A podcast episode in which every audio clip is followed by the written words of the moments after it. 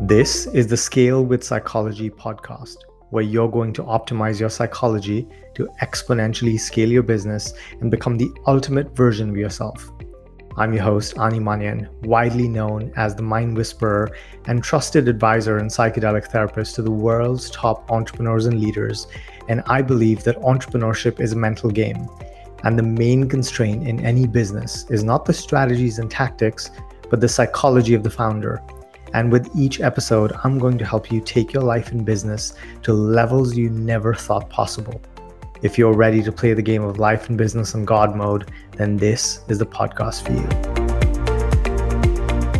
Why don't we get started? So, welcome officially to taking refuge in spirituality during challenging times.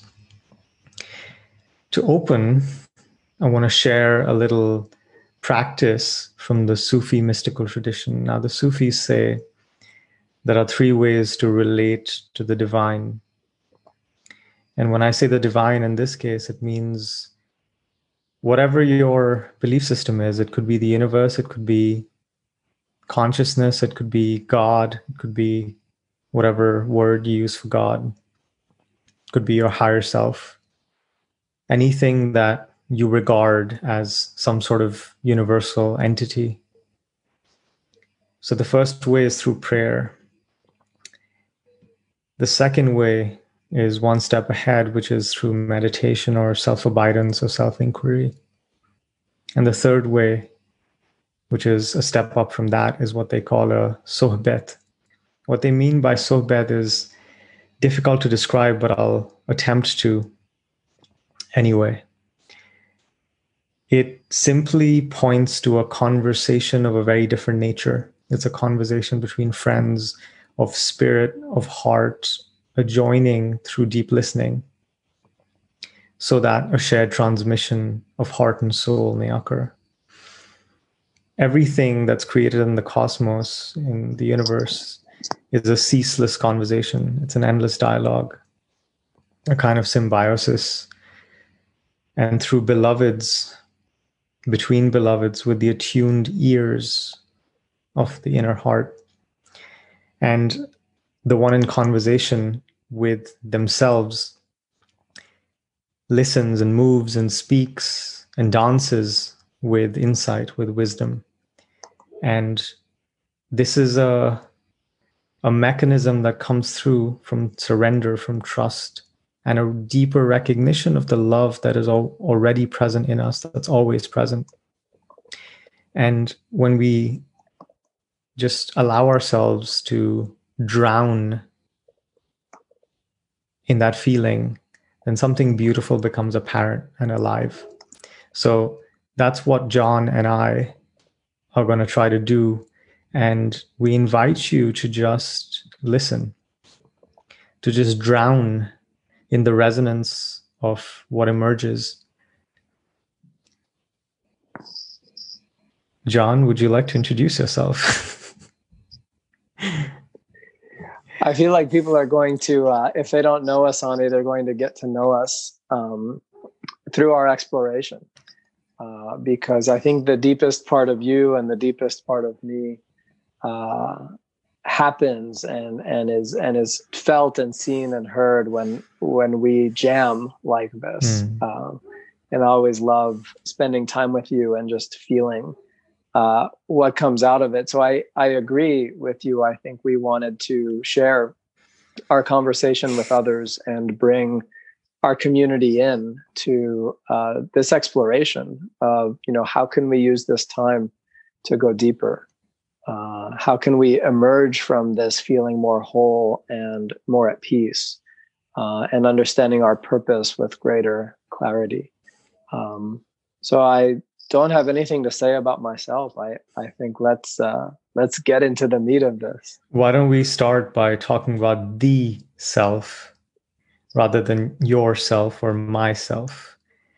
Because there's a great illusion and misunderstanding that really is the cause of a lot of suffering. How do you see the self, and what role is that playing from your perspective in all this? So uh, you know, you and I both have a Sufi background, um, and you know, have also studied many other world spiritual traditions. Um, and for me, a strong influence is not only Sufism but also native and indigenous traditions around the world um, that really understand the created world in terms of energy and understand the human being in terms of energy. But one concept that's valuable for me from the Sufi perspective is that the self is a part of us that that needs to stay online. Uh, spirituality is not about um, cutting the self out or you know removing the, the self because we still have to eat and schedule things and take care of our kids and use the bathroom. And so you know the the self is the part of us that is engaging with the world. The danger is that we locate our identity in the self and that we start to experience anxiety and pain and fear because the world is not cooperating with the self and many people are feeling that now. We're losing our money. We're losing our jobs. We're losing a sense of security. We fear that we won't see family members or uh, that members of our community will become sick. And in order to find peace in times like this, we have to dig deeper because if our identity is rooted in the self, then what we experience is the stress and the fear and the anxiety of the world not cooperating with our agenda. Yeah, and this agenda is quite interesting because it appears as reality, it appears as fact, it appears as irrefutable evidence of us being wronged, um, of us being hurt. And the interesting about interesting thing about this is that almost all of it is self-created. It's created out of a, a construct which is designed to protect us, to protect this vessel, this interface to the universe. Now, part of your background is in conventional therapy and counseling. And I find it very interesting how, you know, that meets the indigenous, the mystical, the shamanistic perspective. And it's really aligned. Actually, everything points to the same truth. And when we come into this world till the age of, you know, 18 to 24 months, we're completely embodied. As babies, we don't have any any self really. There's no difference between baby and mommy and daddy. It's just everything. It's just what is. It's awareness. It's pure awareness. And then we begin to individuate and we begin to form this understanding of who I am. And from then on, this understanding is cobbled together from how we're treated, how we're raised in our childhood, what we are exposed to, the information we consume. And we're forming this, this narrative structure of how we define ourselves, this structure that decides how we interact with the world and how we react to the world. And this is the great illusion because we become really identified with this picture of ourself. But in reality, we're actually not that limited. We're not this tiny box. We're limitless, infinite beings and all this is just a giant case of mistaken identity.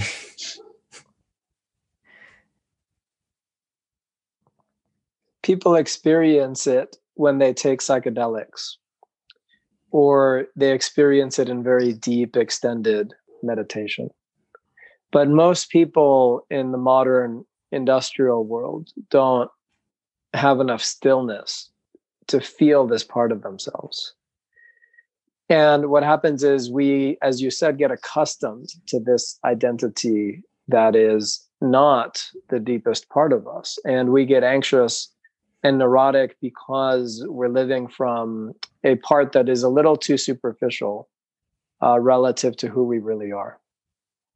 So, part of the opportunity of this time, despite the suffering, is to connect with who we really are, uh, to use this time, because otherwise, if it weren't for moments like this, we would just go on. Uh, we would go on doing what we do.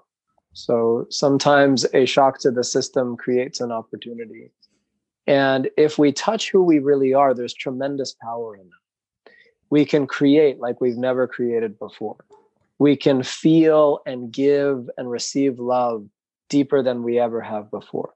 We can take relationships that we're feeling flat and stale and give them new life. We can connect with our children. We can bring our work into the world in a more inspired way.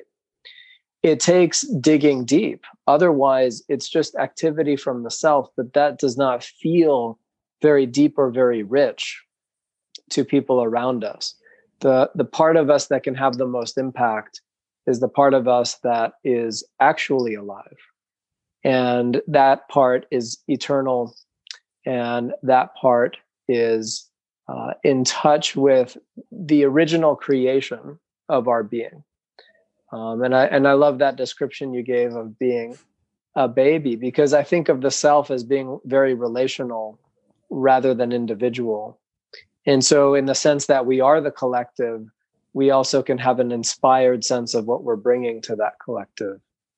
And that's the opportunity people have if they can practice a little bit more deeply or meditate a little bit longer or just gaze into someone's eyes a little bit longer. You know, take the time to slow down and feel the anxiety that's in that awkwardness and continue to practice until you hit that deeper gear within yourself. You know, I often say that all of our suffering is self-created. All the and all of the suffering is optional. The pain might not be. The pain happen can happen to us. But when we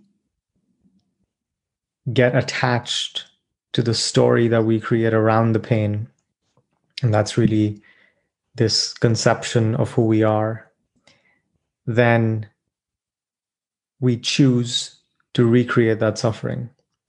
And so, what's happening in the world right now may be happening without our permission, without us electing to participate. But the suffering we, expe- we experience that follows is something we're creating.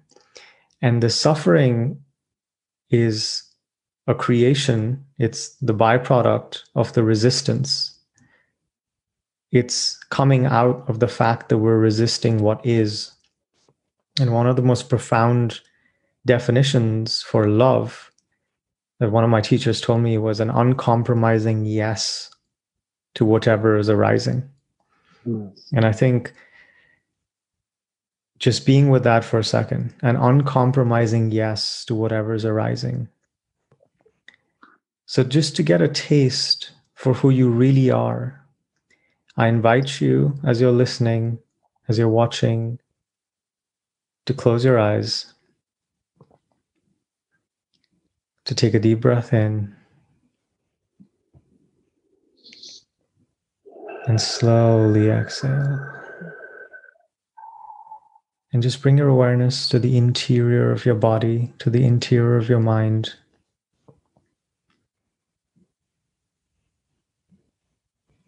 And just ask yourself if you can uncompromisingly say yes to whatever is present and alive in you. Can you just allow yourself to be with without needing to change any emotion, any thought? any feeling, any sensation.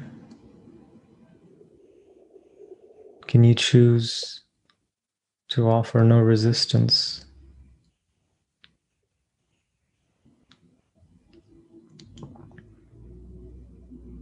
Can you make who you are and how you are and how you feel right now completely okay? And you may just silently say these words to yourself This is okay.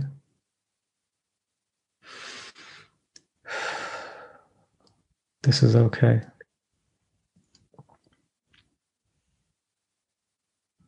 And just notice if something changes inside. Notice, notice if there's a little bit of expansion. There's a little more space that opens up.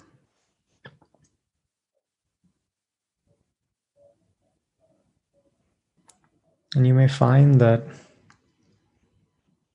there's a little bit of sinking, moving down and out.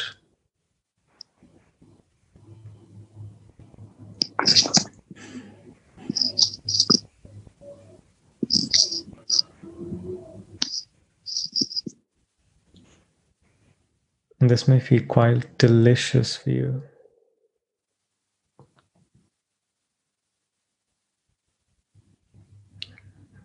As you just be the vessel, be the container for whatever thoughts, feelings, or sensations arise. And you let these thoughts, feelings, and sensations arise and disappear as they like without attaching to anything or resisting anything.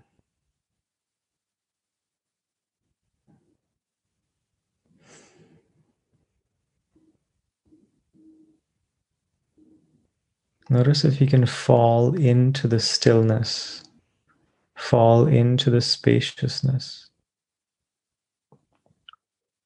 Notice if you can fall in love with yourself right now.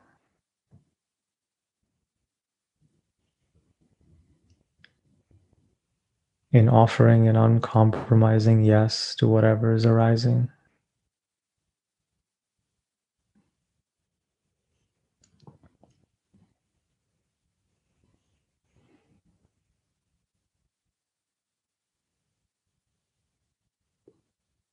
And the invitation for you is to listen to the rest of this conversation in this state, in the state of pure receptivity, in the state of pure presence.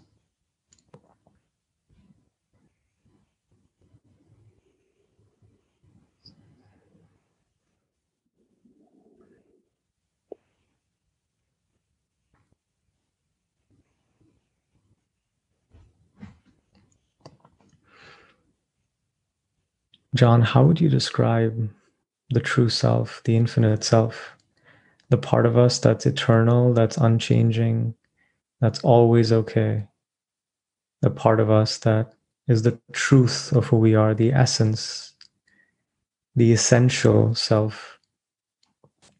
And how can we take refuge in that essential truth of who we are? That truth that's unaffected by what's going on in the world, that's unaffected by the anxiety, the stress, the overwhelm, the fear, the doubt. Because that self is global.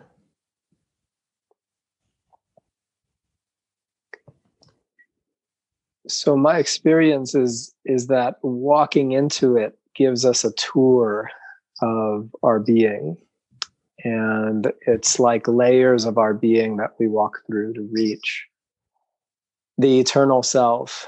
And as you know, Ani, the Sufis use love as a metaphor for reality. Rumi was once asked, What is love? And he said, It's what remains when everything else goes. Mm. And so there's this understanding that if we can find the essential self, there's a contact we can have with the way things are, the way that you were guiding us in and describing what it's like to say yes and accept. And as I was experiencing your meditation, I I felt my heart underneath myself. I felt if I if I give up all this self-management and the resistance to what's happening, what I notice is my heart. and a smile comes on my face and I, I feel happy. And that to me is, is a sign of the second station of moving from self to eternal self is that we can feel the happiness and the joy and the selflessness and the love of our hearts. And that takes us a little bit out of our minds and out of our preferences and out of our neuroticism. And it allows us to share compassion for ourselves and a smile with others and love with others. And it's not the end of the road in terms of contacting the eternal self, it's a way station. But this settling into the heart is an important marker that we're leaving the self behind.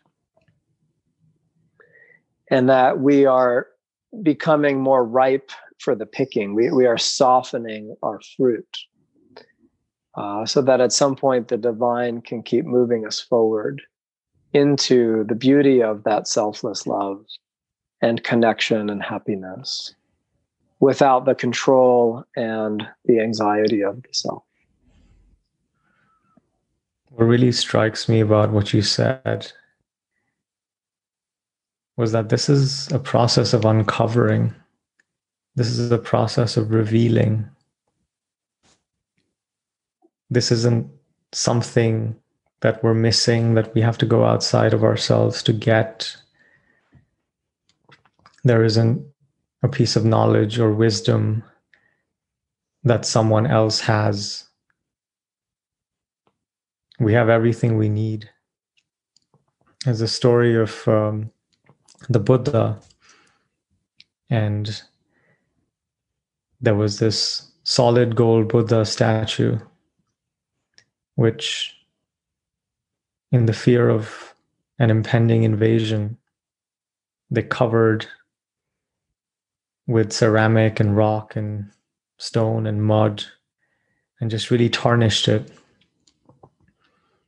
And for hundreds of years, through many kingdoms, the statue remained untouched, unnoticed, and just forgotten until hundreds of years later, some of the covering started to peel away. And people were able to glimpse the gold underneath. And when they did, they started chipping away at the covering on the outside to reveal the the essence on the inside. And so this process of being whole, of returning to our essential self, to coming home, is really a process of chipping away it's a process of revealing and uncovering the inherent perfection, the divinity that's always here, that's always been here, that always will be here, that's always available to us. And it's just a matter of where we choose to look. Do we look outside, hoping to find it? Or do we look inside?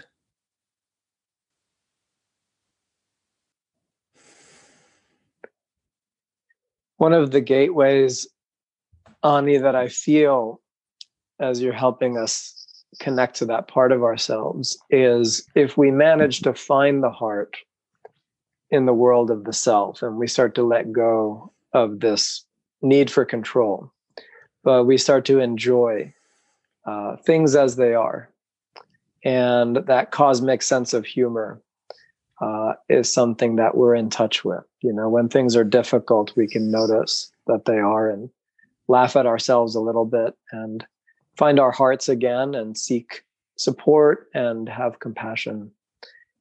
Uh, but I, I think of that that realm of the selfless heart as a little bit of a gateway, because what we can discover within it is another layer of, of this uncovering that you're describing, um, which in some ways speaks not only to our experience of daily life, but to our purpose.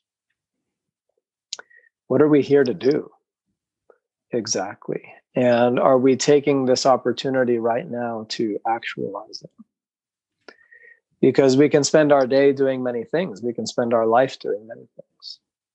But if we trust that we're spiritual beings on some level, how do we actualize that? And in Sufi teachings, the, the heart is is a portal with many doorways.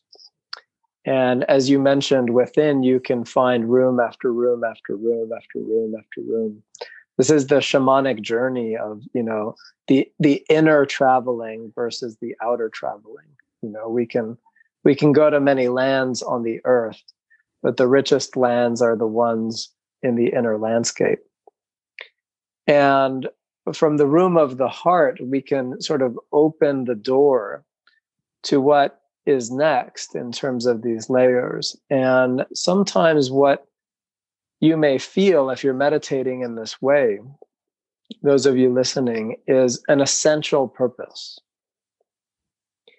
This is a sense of yourself and what you're here to do or to be beyond daily activity. And so daily activity is more pleasant and easier and richer from the heart than it is from just the self. But our souls and our spirits have another order of purpose, not just to experience the love in daily life, but also to understand in a deep sense who we are and what we can be and what we can do. And for me, Ani, I'm curious to hear your words and how you experience this, because for me, if I'm able to touch that part of myself, everything suddenly makes sense in a way it didn't before. My heart still feels happy, but it's not like I'm revolving around the experience of my heart. There, there's there's something deeper that I can connect to that reminds me who I am at a deep level and why I'm here and it organizes what's happening to me. It organizes the experience of daily life, not according to good and bad, easy, hard, but simply according to this is what I was designed to experience. And I have an opportunity to really find myself through the experience I'm given. And that sense of purpose lights me up and it gives me energy and passion. yeah, for me, that place just feels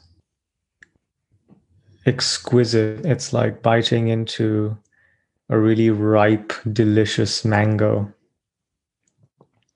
But this mango being infinite, and every bite being the first bite.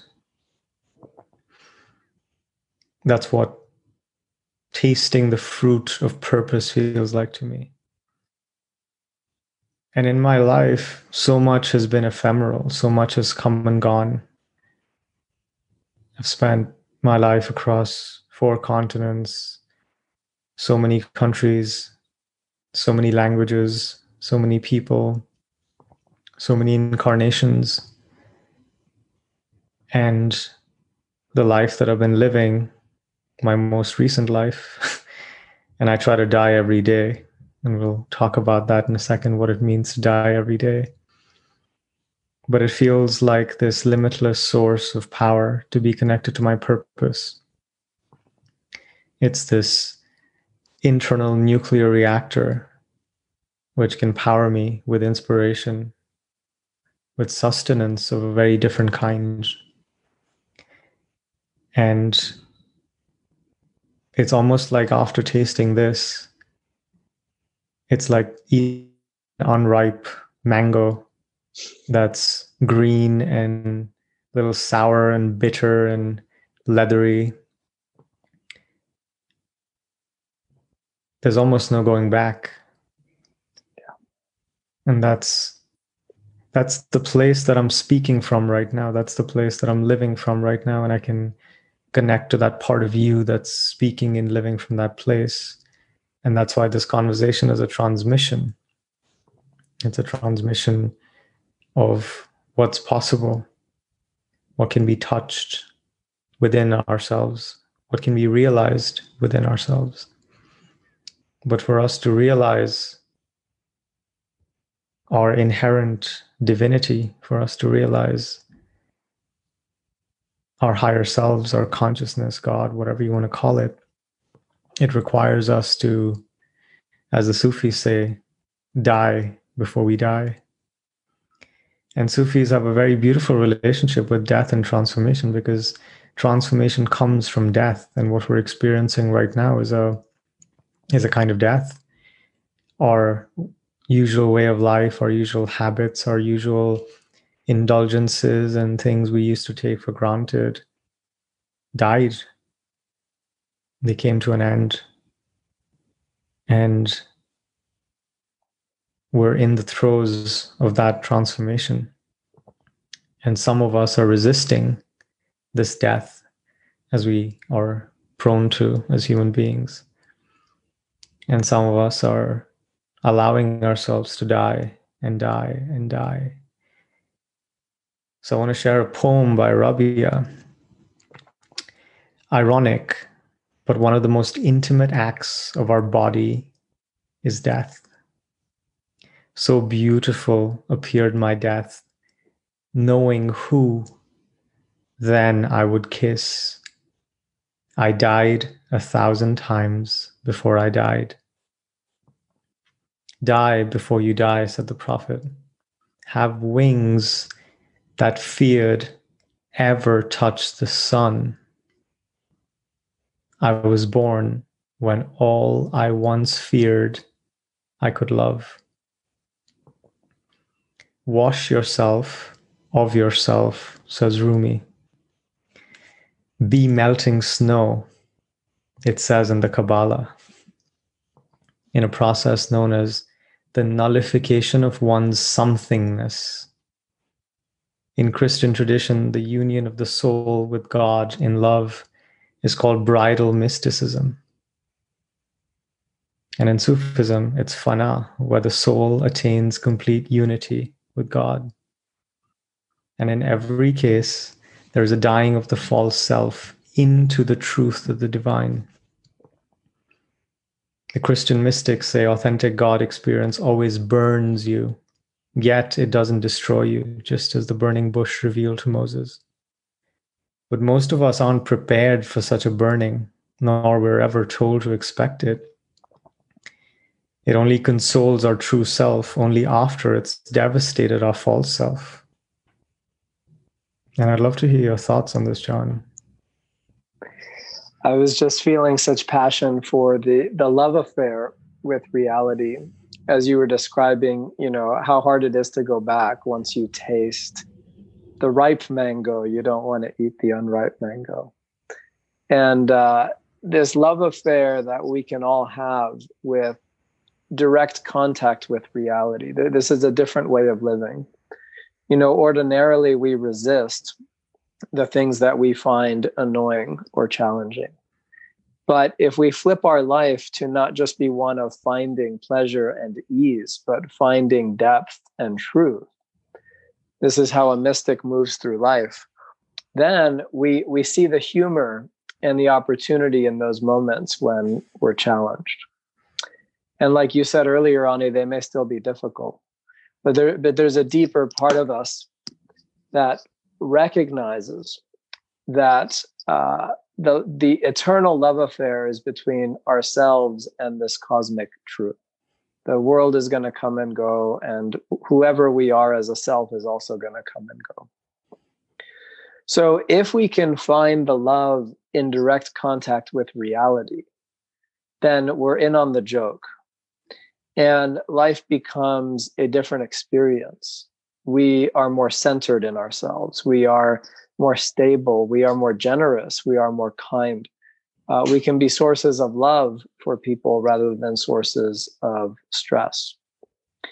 And so I was just really enjoying uh, you painting the picture of this reality, Ani, because I was I was feeling the love I have when I feel in contact with reality as it is, and I don't seek anything else.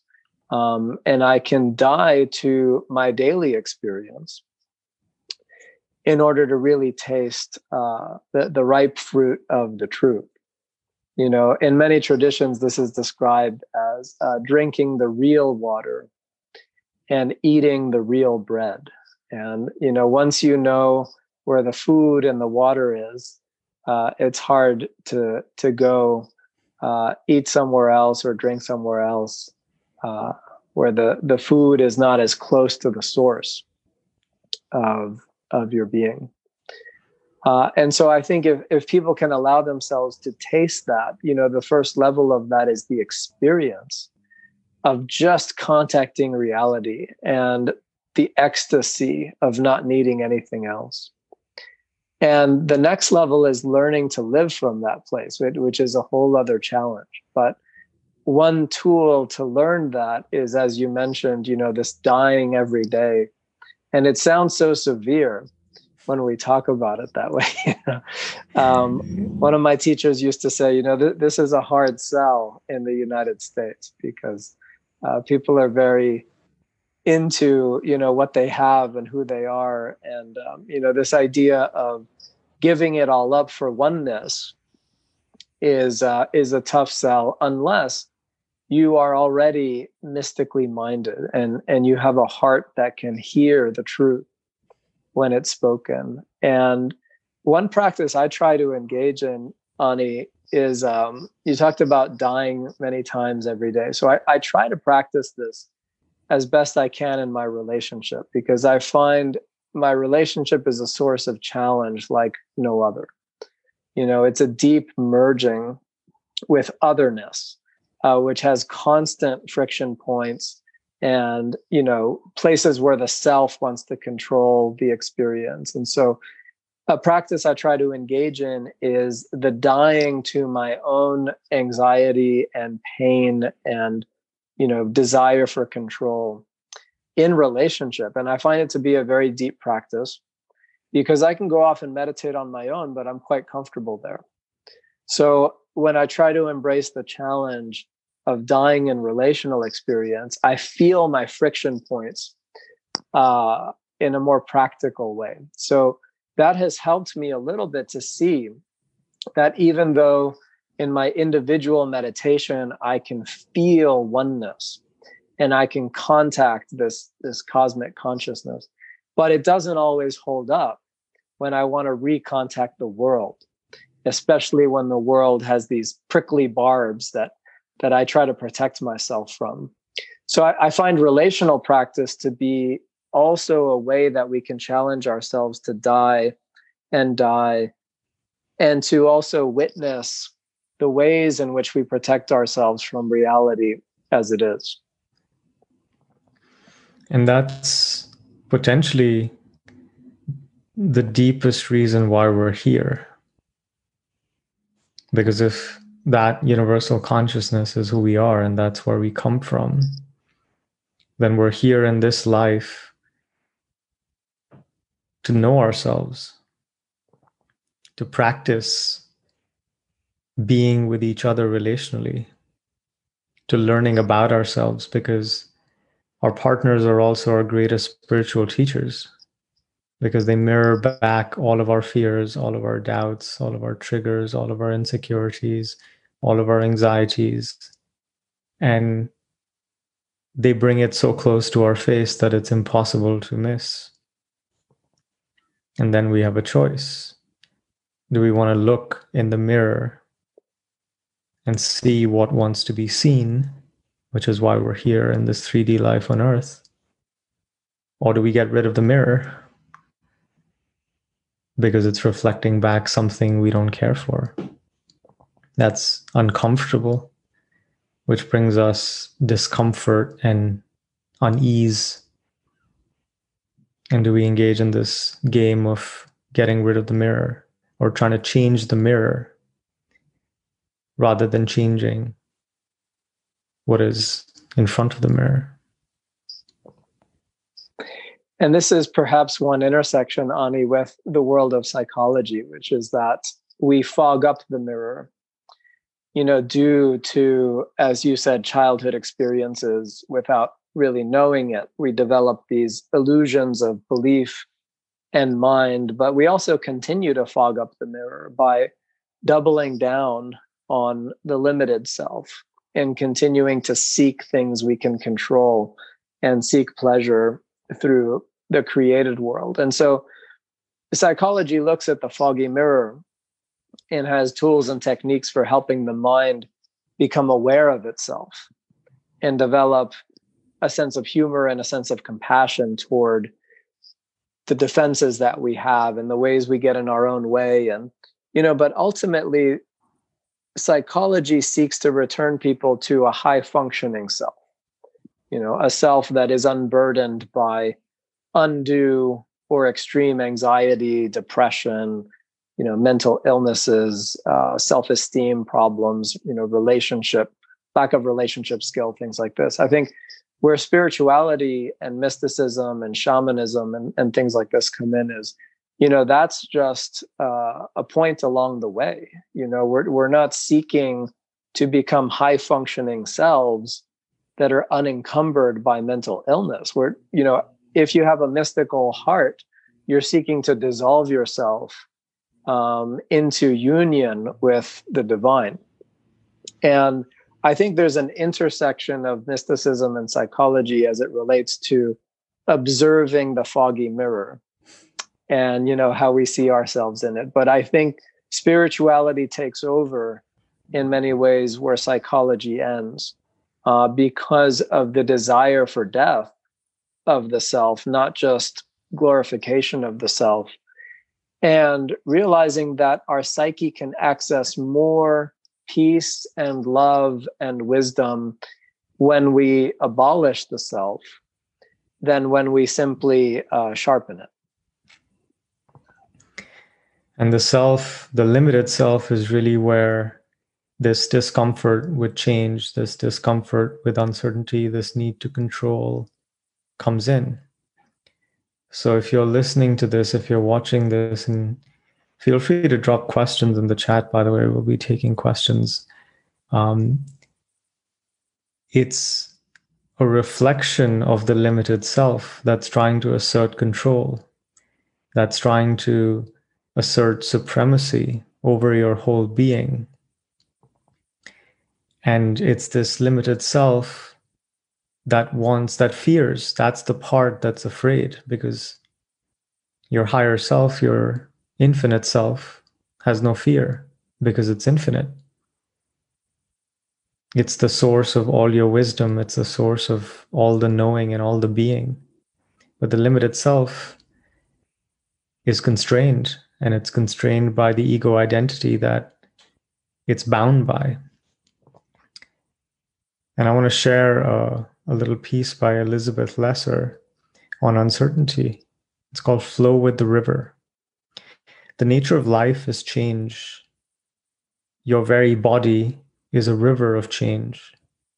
From year to year, every one of your cells is replaced. Literally, who you were yesterday is not who you are today.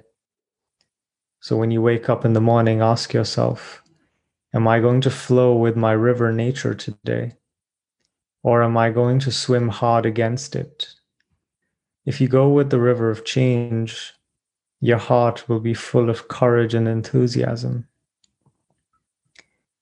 If you resist the river, you will feel stressed out, aggravated, and stuck in the same place.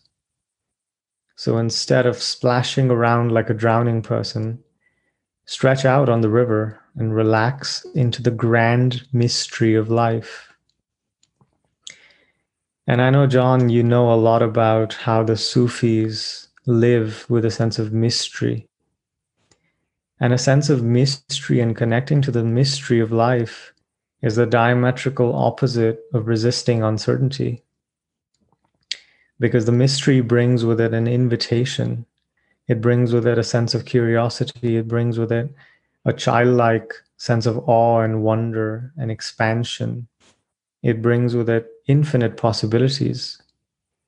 Would you speak a little bit about how people can bring in more mystery and connect more to the mystery rather than resisting the uncertainty i mean this is i'm so happy you're you're referencing this because i think this is what makes life such a tremendous opportunity and so exciting is that we can play with our consciousness and change our entire reality. You know, the life we are living is not the life we need to live over and over again each day. Uh, if we have the courage to uh, explore our consciousness and what it's capable of.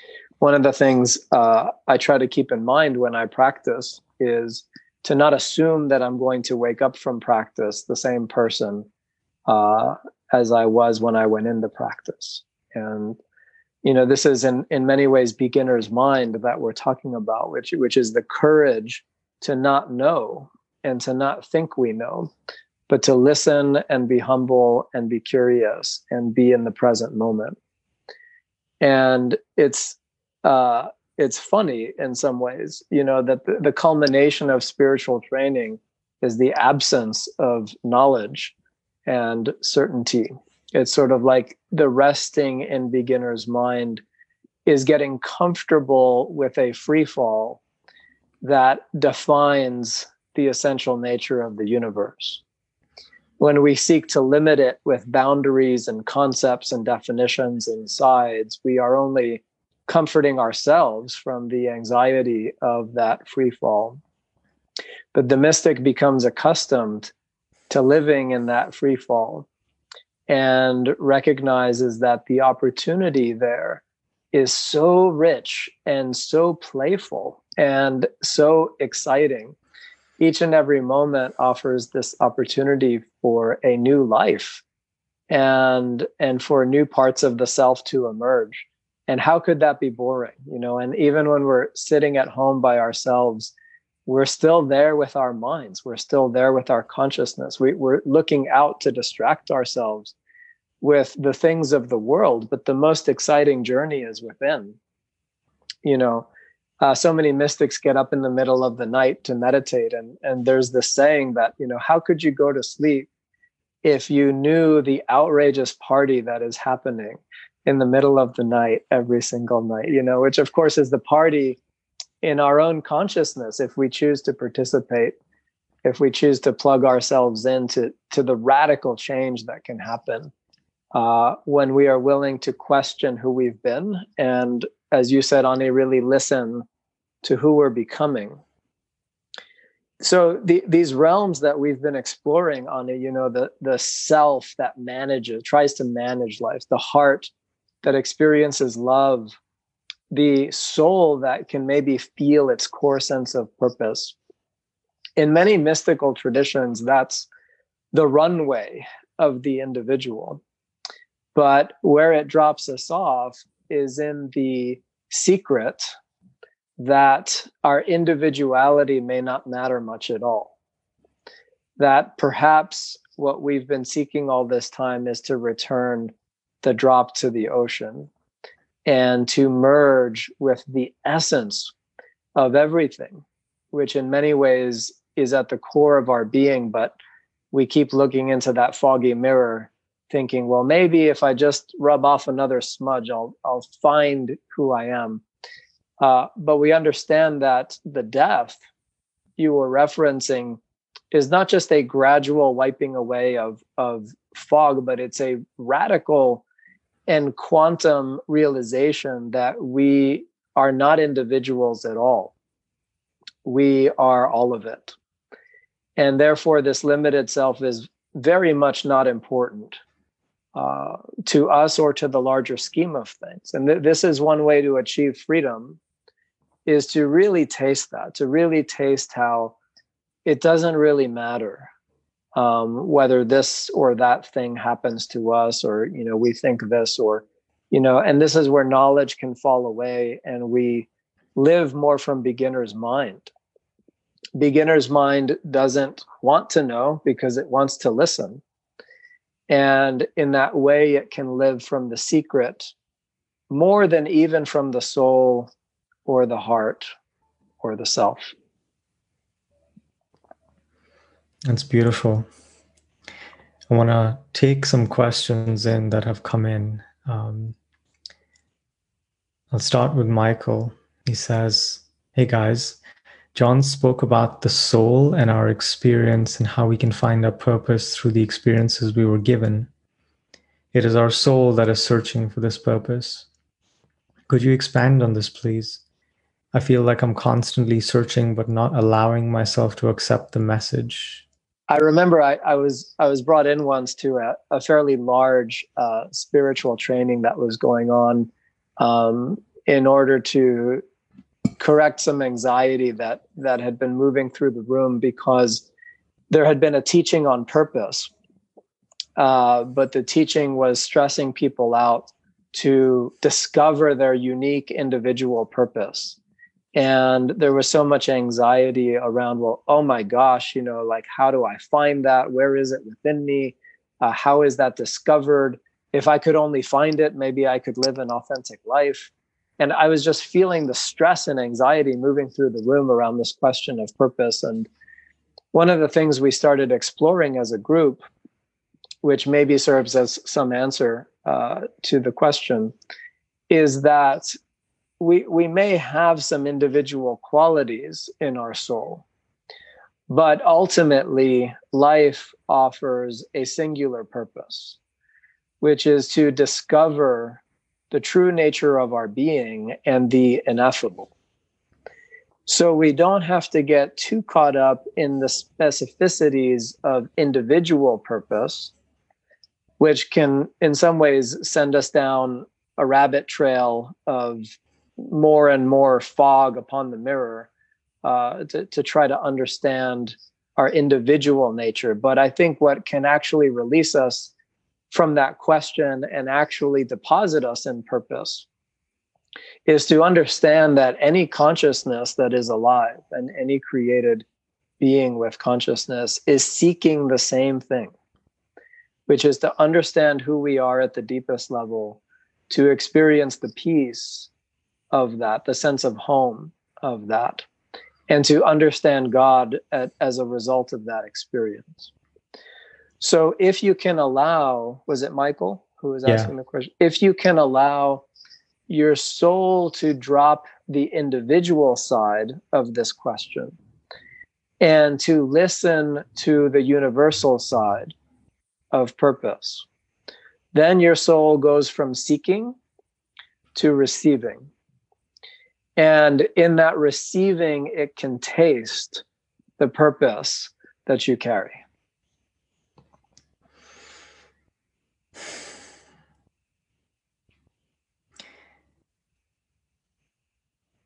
I believe that the purpose of our life is to truly know ourselves.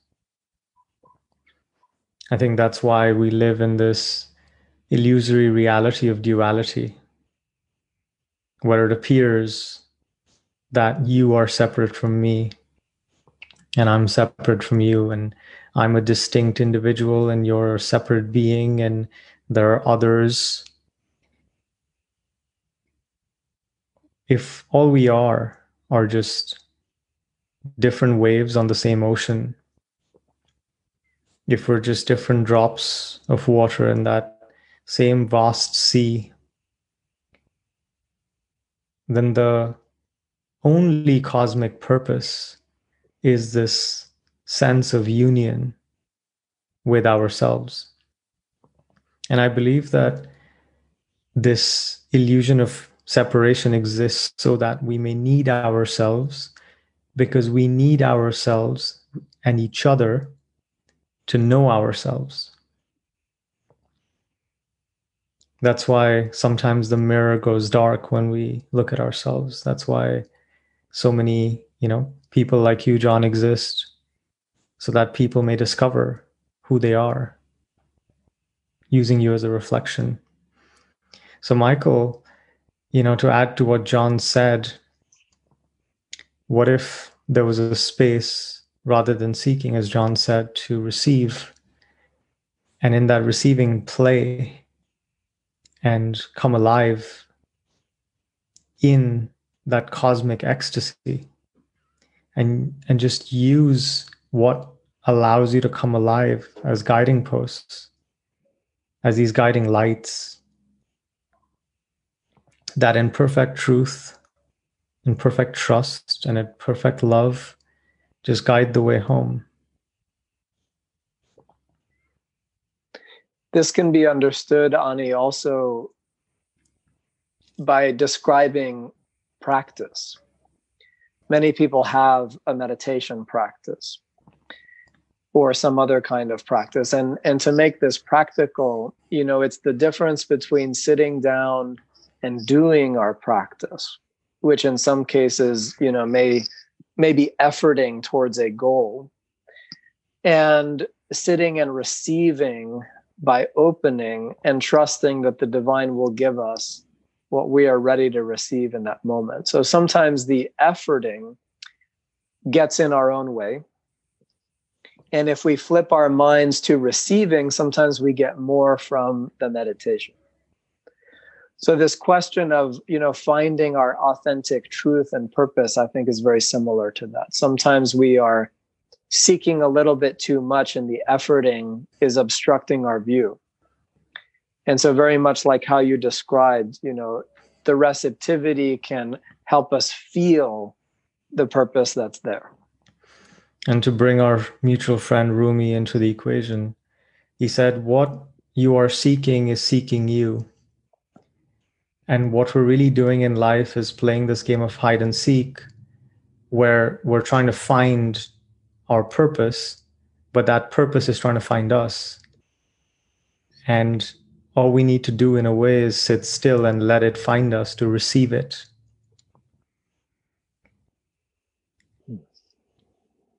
I want to bring in a question that David asked. I think in in response to some of the relational elements that you shared, he asked, "Is this ideal for us to do with our spouse or partner?" This meaning the the practice of dying.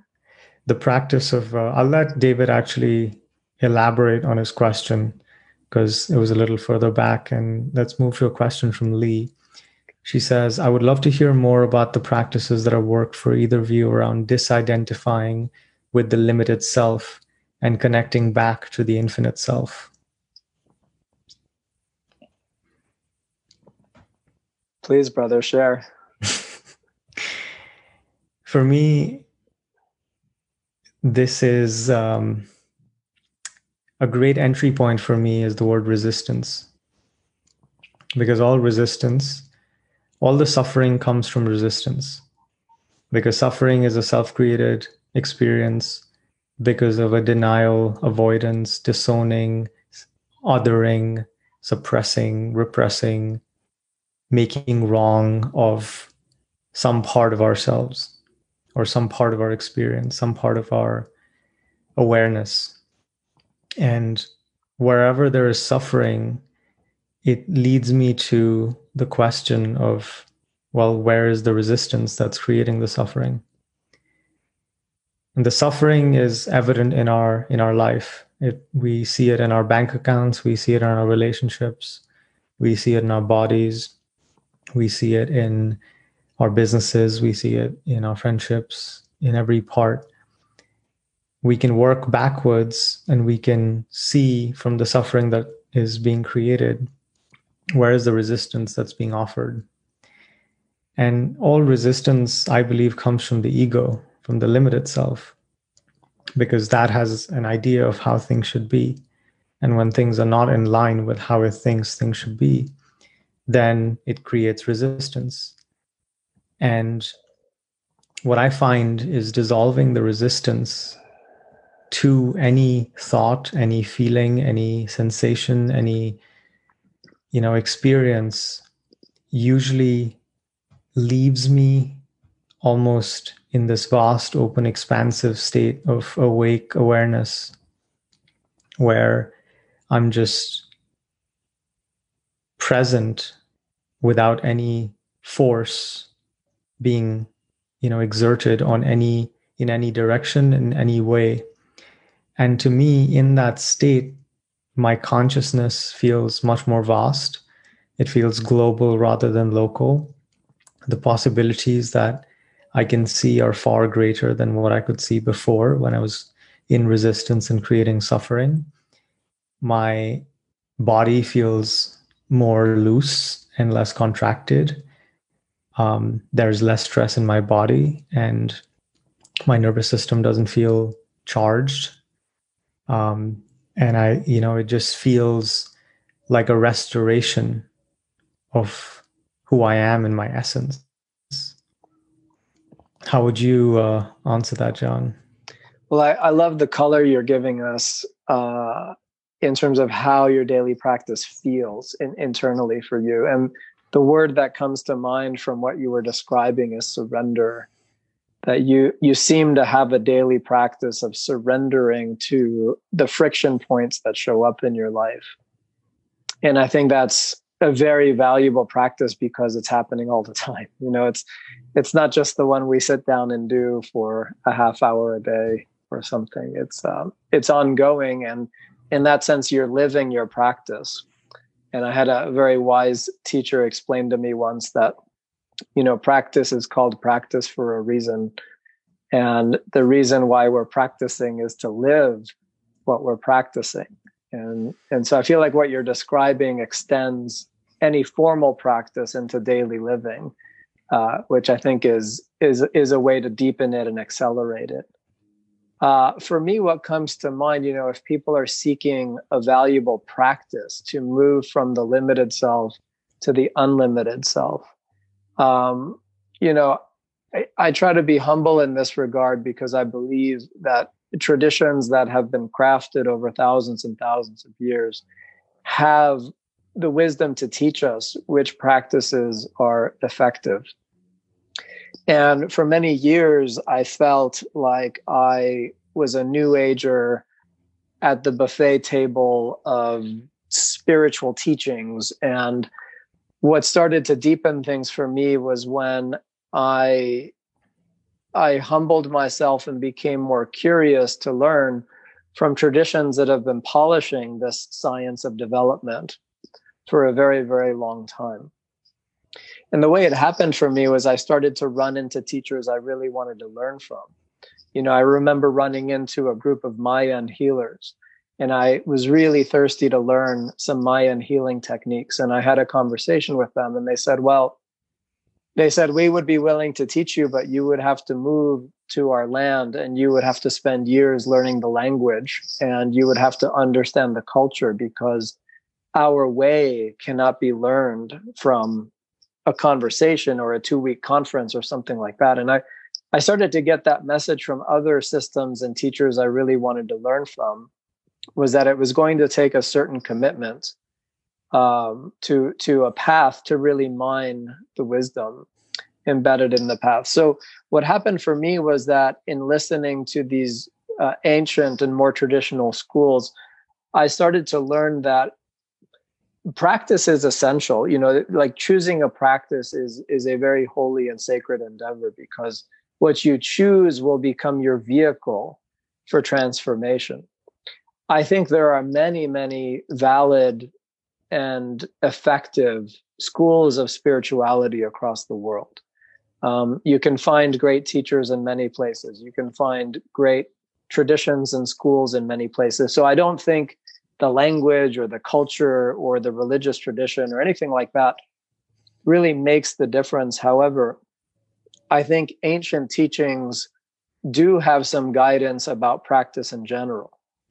Uh, and I think that guidance has to do with making sure that practice has enough structure and focus to help the self uh, dissolve.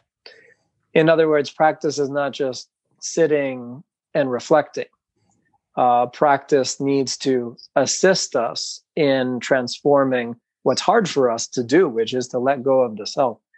Um, so with with my own personal practice, what has been very helpful for me is a Sufi practice known as remembrance, which is a mantra chanting practice that can be done internally or externally. Uh, what it helps me do is it helps me quiet my mind when I practice more abstract meditation, my mind is more active. But when I chant, and sometimes there's even a movement that goes along with the chant, my mind becomes quieter and it, it's easier for me to feel the parts of me that exist outside the self. but I think if you're discover if you're looking for a practice of your own, I think there's many places you can look, you know, many rich traditions that will teach you either a breath oriented meditation or a or a mantra style practice or a somatic style meditation, you know, or a dancing type of practice or a singing type of practice. And I think as long as it's guided by a school that understands the important components of practice, then it's going to be effective. Um, the thing that I worry about is spinning our wheels doing things that don't have the most impact. And that's why I, I look to very ancient traditions because they have this polished wisdom about what works. Here's another question for you, John, from Lee. Given what you just mentioned around waking up in the middle of the night to meditate and party, can you speak more to the potential spiritual implications or causes for waking up in the middle of the night and not being able to sleep? If you have trouble sleeping at night, meditation is a great use of that time. Um, you know, if if we sit around awake feeling annoyed that we're not sleeping, um, that is a, in a way resisting um, the experience we're being given. Uh, if you're awake at night, you might as well meditate and practice and and put the time to good use because monks all over the world are waking up on purpose to to meditate during that time. It's a very holy time. There's nothing happening. You can feel the quietness and the stillness of the earth. And so, in that darkness and in that stillness, with nothing else to do really, because the world around you is asleep, you can go very deep into your practice and explore realms that are more difficult to explore during the day. But a meditation practice is good for people that have insomnia. Um, but if she's waking up to meditate and not being able to fall back to sleep, I think that's also okay. You know, I mean, most traditions around the world value practice more than sleep uh, because your consciousness uh, is is active and you're able to use it to deepen your sense of reality and of yourself when you're sleeping you know your consciousness is doing what it's doing i mean in advanced levels of practice it's still meditating in sleep but in beginner and intermediate stages you're sort of like offline when you're sleeping so if you're uh, not going back to sleep, just practice longer. Um, yeah. Here's a question from Elena. I feel like I'm split between servicing and trying to connect with myself at this time. I want to do both, but it's getting overwhelming at times. Servicing my kids while they're at home 24 7, giving support to my other family, serving my patients and people I work with, and at the same time trying to give up control and surrender to the unknown. Any words of advice to help giving up control? Thank you. So this is the difference between, and I'm curious to hear your answer, Ani. Um, but what comes to mind right away for me is this is the difference between a psychological approach and a spiritual approach. Because psychology in a case like this would, in some ways, prioritize the self and say, okay, how do we help the self get what it needs? Set boundaries, have alone time, create a schedule, self care. But spiritual ideas are a little bit more radical in, in terms of the growth that they can create. So I think she can maybe do a little bit of soul searching around does she want a psychological solution which protects the self, feeds the self, helps the self feel better and gives the self more of what it's thirsty for, which is maybe like downtime and you know relaxation and introspection time.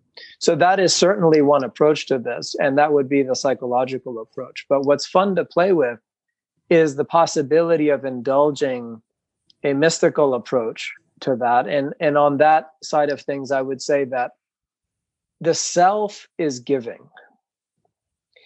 But to perceive that you have to be ready to let go of yourself. So if your self if your self is still seeking for itself it's not going to be ready to find its nature in the giving. In other words, it, it needs a little bit in order to make that decision to let go. And that's very appropriate because none of us lets go of ourself until the self is ready. You know, until the self has played with the world long enough to say, okay, I'm not sure that's the ultimate solution for me. What else is there? And it's it's willingly ready to give up what it would normally want for itself. I think when you reach that point, you can discover your real self in giving. There is no self, anyways. This is an illusion. And so if you think about it, you can discover the reality of, of who you are in the giving. You can discover the reality of who you are in the service, in the relationships with other people. But in order to appreciate that, you have to be done with the self. Otherwise, the self legitimately has a claim on you and it's going to want things that it deserves. That's the world of the self. So I would indulge it a little bit if that feels right. And also be exploring for when you feel ready to let go of this idea that there is a self and that it needs a bunch of things and see if you can discover who you are in the giving. This reminds me of the this the Sufi tradition of uh, you know the dervishes when they're starting out they spend a lot of time in the kitchen and they spend a long time there before they can move ahead in their teaching in their learning and this is this idea that our fundamental starting point is from a point of service and in being of service is where we learn the truth of who we are. Because that's when we practice being selfless, being without self. And this goes back to what we were saying earlier. We we have to move past our limited sense of self to discover and connect with our true self. And that's the path of selflessness. Please keep the questions coming as uh, as they come up for you guys. Let's talk about love, John. I want to share a, a little quote from Rilke on love. Perhaps all the dragons we have in our lives are princesses who are only waiting to see us act just once with beauty and courage Perhaps everything that frightens us is, in its deepest essence, something helpless that wants our love.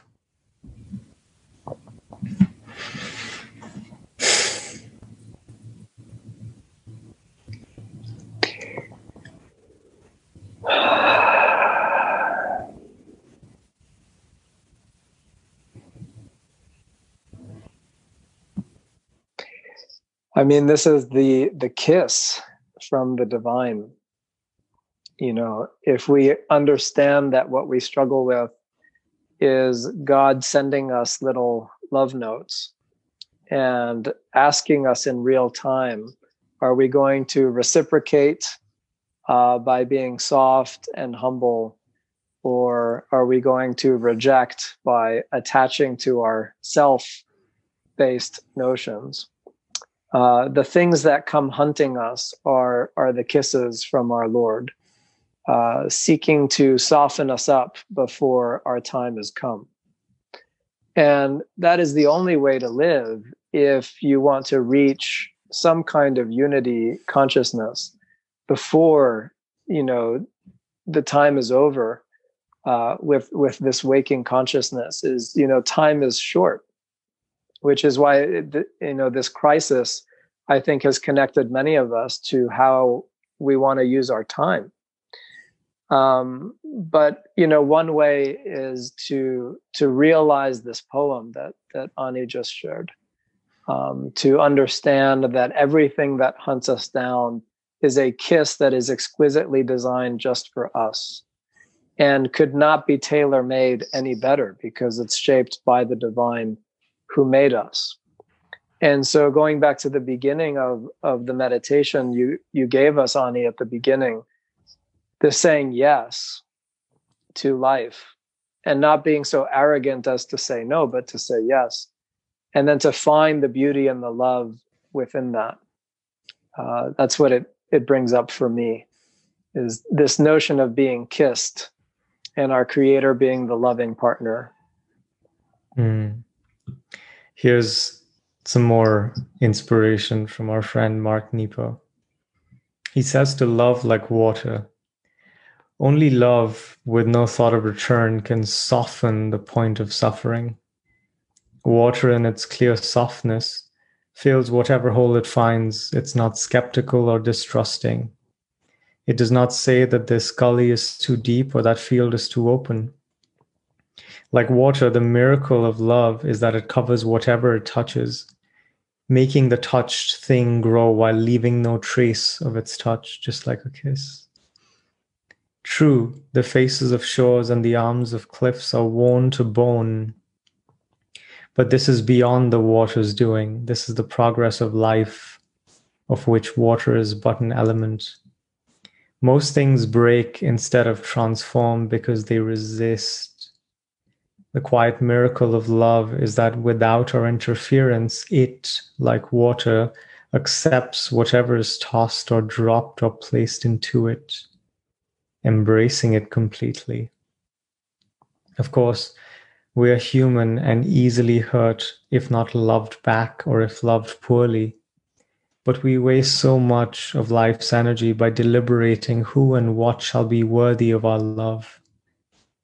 When, in the deepest elemental sense, these are choices that are not in our province, any more than rain can choose what it shall fall upon.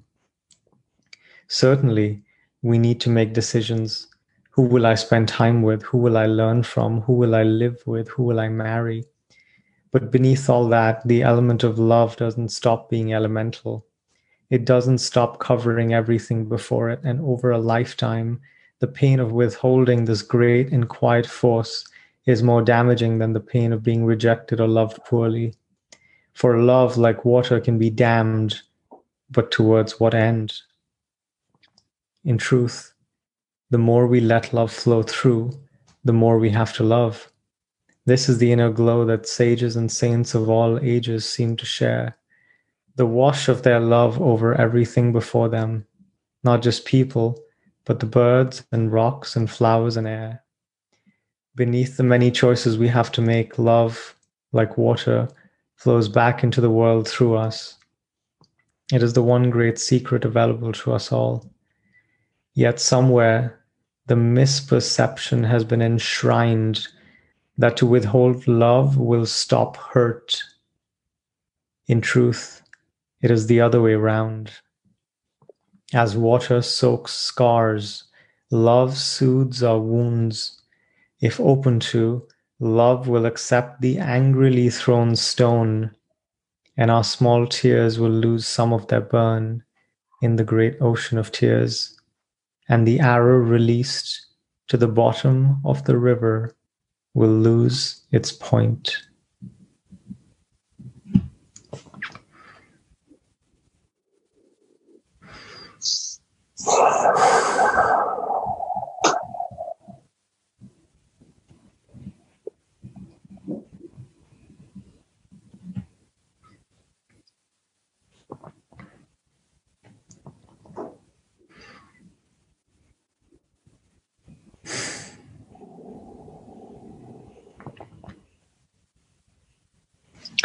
So the things we've talked about, Ani, the levels of our being that we can identify with and live from, the opportunity to die to our experience and say yes to exactly how things are, to monitor our resistance. And the love affair that we can have with contacting that reality rather than defending against it. And ultimately, the joy and the ecstasy that can come from falling in love with that process and losing ourselves and being able to overflow that love onto the people around us. So, if this time of crisis in our world lends itself a little bit more to people discovering this part of themselves, to sharing it with their family members and their community, um, then we'll, we will have gained something. You know, and everyone listening or, or watching today has the same opportunity to engage in this type of practice daily uh, by ourselves and in relationship and really mind the opportunity that we've been given to expand our consciousness and discover the limitless self uh, before our number is called. And I just want to say I really appreciate you holding space uh, for all of us today to tap into that more. It's a pleasure. And uh, I want to share one more little passage in closing. And please feel free to type in your questions if there's any that come up or any thoughts that you'd like to share. Those who are still with us. A gift to bring you how hard I've looked for a gift to bring you. What's the point of bringing gold to the gold mine or water to the ocean? I cannot give you my heart and my soul because you already have these. So now I have brought you a mirror that you may look at yourself and remember me.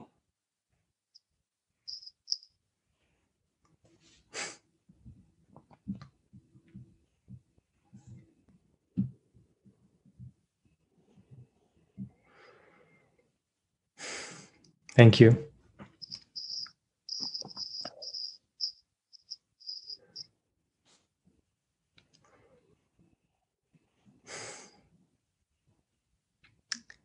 For all those who joined, thank you for taking a pause from your lives and being here with us in this conversation. It's been really delightful. A real soaking, a really deep drowning in that substance that we're all made of. And John, thank you so much for your presence, for your words, for your wisdom, for your kindness. Yeah, it's just such a pleasure to share time with you, Ani. And I hope that everyone that was present or that listens uh, after, if there's a recording of this, will let us know if they appreciate uh, the conversation that we offered today. Um, so that we know how to really best serve the, the community of people wanting to go deeper right now. Shannon says, This is exactly what I've been looking for as a version of what others may gain from a Sunday church service this wisdom is very in line with my belief system. Would you be open to hosting these on a regular basis? Exactly. So so if anyone else feels that way, we'd love to hear from you and and know if we can be useful in some way. John, do you want to share how people can find you? Uh, sure. I mean, people can find me on Facebook. Um, I'm not too hard to find. Uh, I, I, have a personal Facebook page. You can send me a message. Uh, one of our companies, Ready Set Love, is also on Facebook. We do a lot of relationship education. Uh, and we have a new wellness center called Presence Wellness to help people become more present in their lives, physically, mentally, emotionally. Uh, so you can message me through that website as well, if you like. And you also help people find love. Yes. Yes. We have a new singles club, which is exciting. And it's for people that are into personal growth. So people that are seeking, you know, responsible and sincere unions with others uh, to deepen love in, in some of the ways we described today. Beautiful. Thank you and so much for everything you do. Yeah. Thank you for the opportunity to do sohbet with you. It was such a pleasure. Guys, thank you so much for being here. It was an absolute delight. Please contact us if this was helpful, if this was useful, and we're happy to keep these going. Take care and all our love. bye bye.